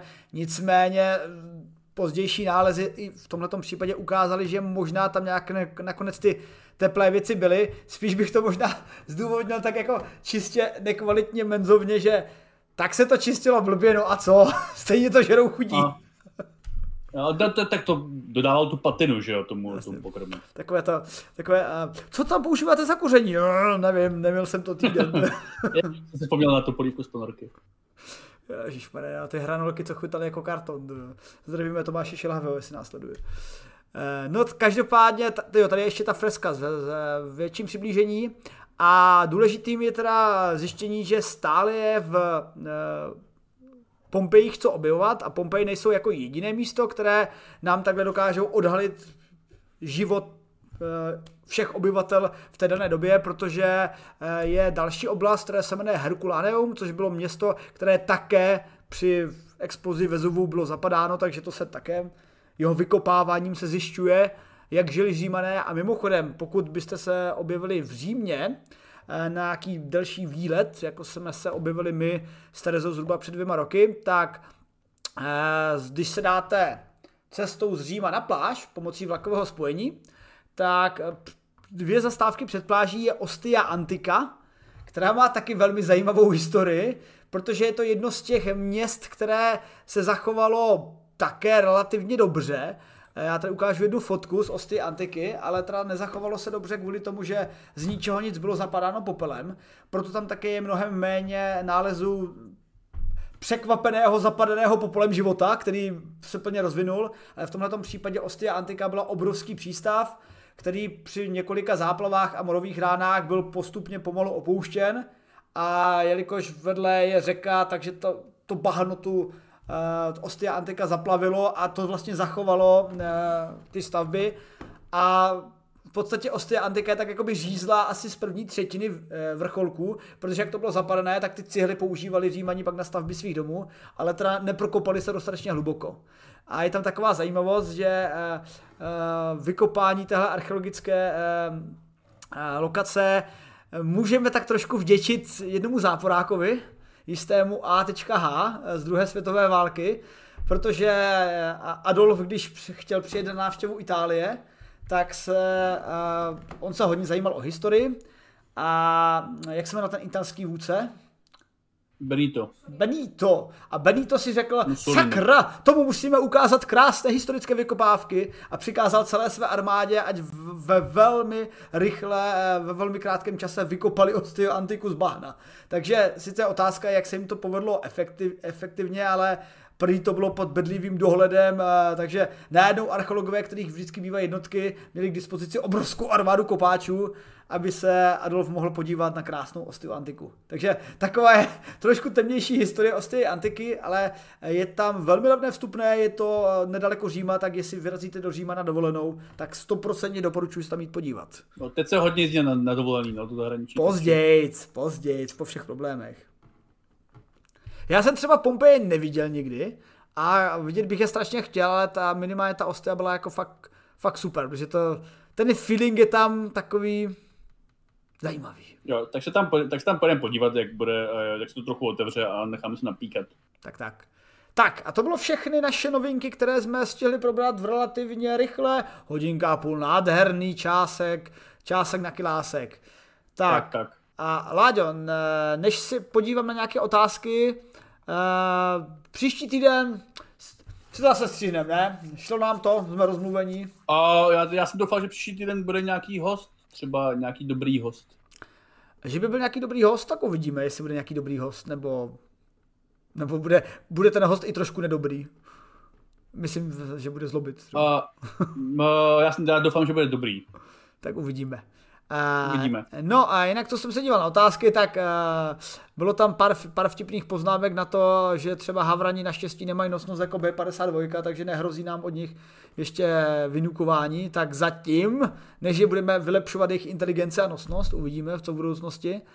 A, a Gandhi poznamenával, že pro nějakou kosmickou eh, těžbu by se samozřejmě, by jsme potřebovali kosmický výtah. Ano, on by byl lepší, kosmický výtah, nicméně nějaké nerosty by se daly tak nějak prakticky prostě skazovat dolů. Na druhou stranu eh, kosmický výtah, k tomu právě potřebujeme dostatek eh, materiálu, a materiálu takové kvality, kterou ještě nemáme, protože nemáme dostatečnou materiál s dostatečnou pevností v tahu. Nicméně, takové kosmické výtahy by bylo daleko efektivněji dostupné z těles, které mají menší gravitaci. Třeba měsíc nebo Mars. Ono samozřejmě pro ty materiály my bychom potřebovali a nejenom jako výtahy jako i super, ale výtahem, to už si zmínil, a jak si se dostávají věci nahoru a my nám stačí dostávat zatím věci dolů, mm-hmm. když to budeme v, v tom vesmíru těžit. Důležitější spíš bude to tam umět zpracovávat, což bude asi, já teda nejsem že metalurg, ale předpokládám, že metalurg je v nulové gravitaci nebo třeba jen v šestinové gravitaci, bude vyžadovat trošičku nových znalostí proti tomu, co jsme, co víme ze země. Uh, jak se prosím jmenovalo to podobné město jako Pompeje, kde jsi byl? Myslím v Itálii to bylo. No, to je to, co jsem říkal, Ostia Antika. Uh, uvaga Boreček. To je přesně to místo, které jsem doporučil, takže to byla asi stará otázka. A, a, a Uvaga Boreček nás ještě doplnil, že termopolium z řeckého výrazu termos jako horký a poleu jako podávat, tak podávat horký pokrm. Takže no, Všechno Takže tak, jsme. kdybychom to měli přeložit, tak to není fast food, eh, tak v jejich pojetí to není fast food, ale warm food třeba. Warm food. E, mimochodem musím, musíme se pochválit, to, to dělal ty tu fotomontáž? Toho, ty potomky lidí? Ne, myslím toho, toho... Uh, uh... Ne, to dělal Petr, to dělal Petr. On, Aha! Petr Zajíček je momentálně asi jediný autor, který si stíhá sám dělat i fotomontáž. Krásné. Kentucky Fried uh, Centurion. Ano, ano, ano, to je, to je jeho, jeho projekt. Teda, teda Centurion uh, Fried Chicken, nebo spíš tak bych to pojal. Krásné, krásné. No nic, přátelé, takže myslím, to bylo našich šest novinek, zvládli jsme to za plánovanou hodinku a půl, což je absolutně Nádhera. úžasné, je to nádherné, Ladě se stihne stříhat video a možná, neviděl jsem tady Slovensko, dneska, ale pokud se bude dívat Slovensko záznamem, tak se ještě domluvíme na případném eh, postnutí videa, co pro nás Slovensko zestříhal, což oceňujeme. To už já dokonce jsem, to už já jsem dokonce, jako, je to v konceptech, takže. Výborně, tak se Slovensko může těšit na jeden zajímavý střih, který proběhl eh, z, úplně, ne úplně plánovaně z Twitche, což tak je mimochodem... On to viděl, ne? Tak on to asi ví. Jasně, což je mimochodem takový další plán, eh, že někdy, když se povede narazit na nějaké dobré téma při streamování při pařbě, tak to pak třeba vytípneme a hodíme online. Nicméně bavili jsme se už několikrát, že by to chtělo nějaké paři, pařebně vědecké streamování ve dvou a více diskutování o vědě. Tak uvidíme. Dneska jsem navrhl Láďovi a nevidím důvod, proč bychom to v, historicky krátké době neudělali. Že bychom třeba probrali uh, ohledně, jak teď pařím Star Citizen, tak tam je třeba dost dobré ta soustava, jak, jak je obydlená, jak jsou postaveny stanice, jak které místa jsou obydleny, které nejsou obydleny, jak ty stanice vypadají a tak a na tom se dá celkem dobře vysvětlovat fungující to, ekonomika. Já, já se teda obávám, že eh, Star Citizen ale nevlastním, takže si to s tebou nezahraju. Můžu pouze eh, si na tebe dívat jako na podkové, jak to hraješ ty. Přesně to je můj plán, Láďo, přesně to je můj plán. Ale mohli bychom třeba někdy realizovat i ten plán, kdy budu mít já svůj počítač, který rozjede nejen třeba Star Citizen, ale třeba aspoň Elite Dangerous. Uh, ke všemu se dojde jen co Nvidia konečně dodá svou grafiku, abych si mohl koupit. No, abych, abych se toho dožil, hele, člověče. No tak uh, musíme, musíme napsat Nvidia, aby nás podpořila, ale do té doby nás podporují naši vzácní podporovatelé Přesně na, tak. na startovači vydátora, naši patroni na startovači vydátora. Uh, jestli nás chcete podpořit za to naše koktání, nebo naopak vám to koktání přijde tak hrůzostrašné, že byste místo nás chtěli nějaké jiné lidi, kteří by koktali méně, což se také často děje, jak jste si všimli v předchozích videích, nejen teda naši pozvaní hosté, ale naši nyní pravidelně zapojované podjednotky jako Zuzka, chemička, Eliška, biologické témata, potažmo další jsou v plánu a aby jsme se těmto našim podjednotkám a autorům našich článků mohli odvděčit, tak právě to využíváme fondy, kterými, kterými nás podporujete. A dík, Fonduje a fondů, kterými nás podporujete. A, za fondů, kterými nás podporují startovači na patroni na startovači děkujeme současným patronům, kterými jsou Karl von Bluberge, Štěpán Haklše, Tom Zita 1, Aden Samová, Brle DJ Sklamal, Sobolí Ucho, Tonda Mikasan, Tomáš Beneš 83, Brovjaková, Jiří, Petr Hrk, Kopecká Luca, 333, Stříbrných stříkaček, Lord Mustard, Svoboda Ste, Ondra Kiksa, Zdeněk Omelka, Gandara 42, Jana 2, Hanna Haftečka, Zoulach, Kotele 2, Oksaj, Chlumova Kateřina, Praxidajk, Pipin Zachráněn středozem, Lukáš, Era Asto, Jakub Urbiš, Steve Buggy, Olaf Svensson, Jan Kodítek, 2000 a dík patří také poměrně se rozrůstající skupině eh, twitchovských subscriberů, ale mnoho z těch twitchovských subscriberů bylo obdarováno a to především našimi nejčastějšími dárci, kterými v nedávné době byli zabítě něžně a 333 stříbrných stříkaček a při dnešním streamu i sobolí ucho. Ale vítám tedy mezi námi i subscribery, a, které si ten subscribe zaplatili sami, za což jim děkujeme a těmi jsou Ertlomone Poleno 82, Mrksman, naše mama, Heliodorce, HVV, Sir William Bart, Akula, Pačíské, Jetalinka, Bádvo, Elin 98, Vojdas 91, Sage Kitty, Larva Archeologa, Lutien 32, Violet TV, EM 7758, Cvok, Prembil, Sonegram, JTCZ, Marfen Free, Kalmaria Von Wolf, Rudin 1 a 69 Bilda a Slovensko i s uvagou Borečkem. Děkujeme vám, přátelé, snad jsme to nějak zvládli a příště třeba s méně koktáním, více dobrými hosty a dalšími tématy. Na viděnou a naslyšenou. Čus, čus bus. Trolejbus. Tak a když tak na dalším streamu, eh, pravděpodobně dneska si ještě tady na Twitchi něco střihnu herního, tak bude chvilku i mluvící a potom tichý. Takže na viděnou a dáme někomu redníka. Čau.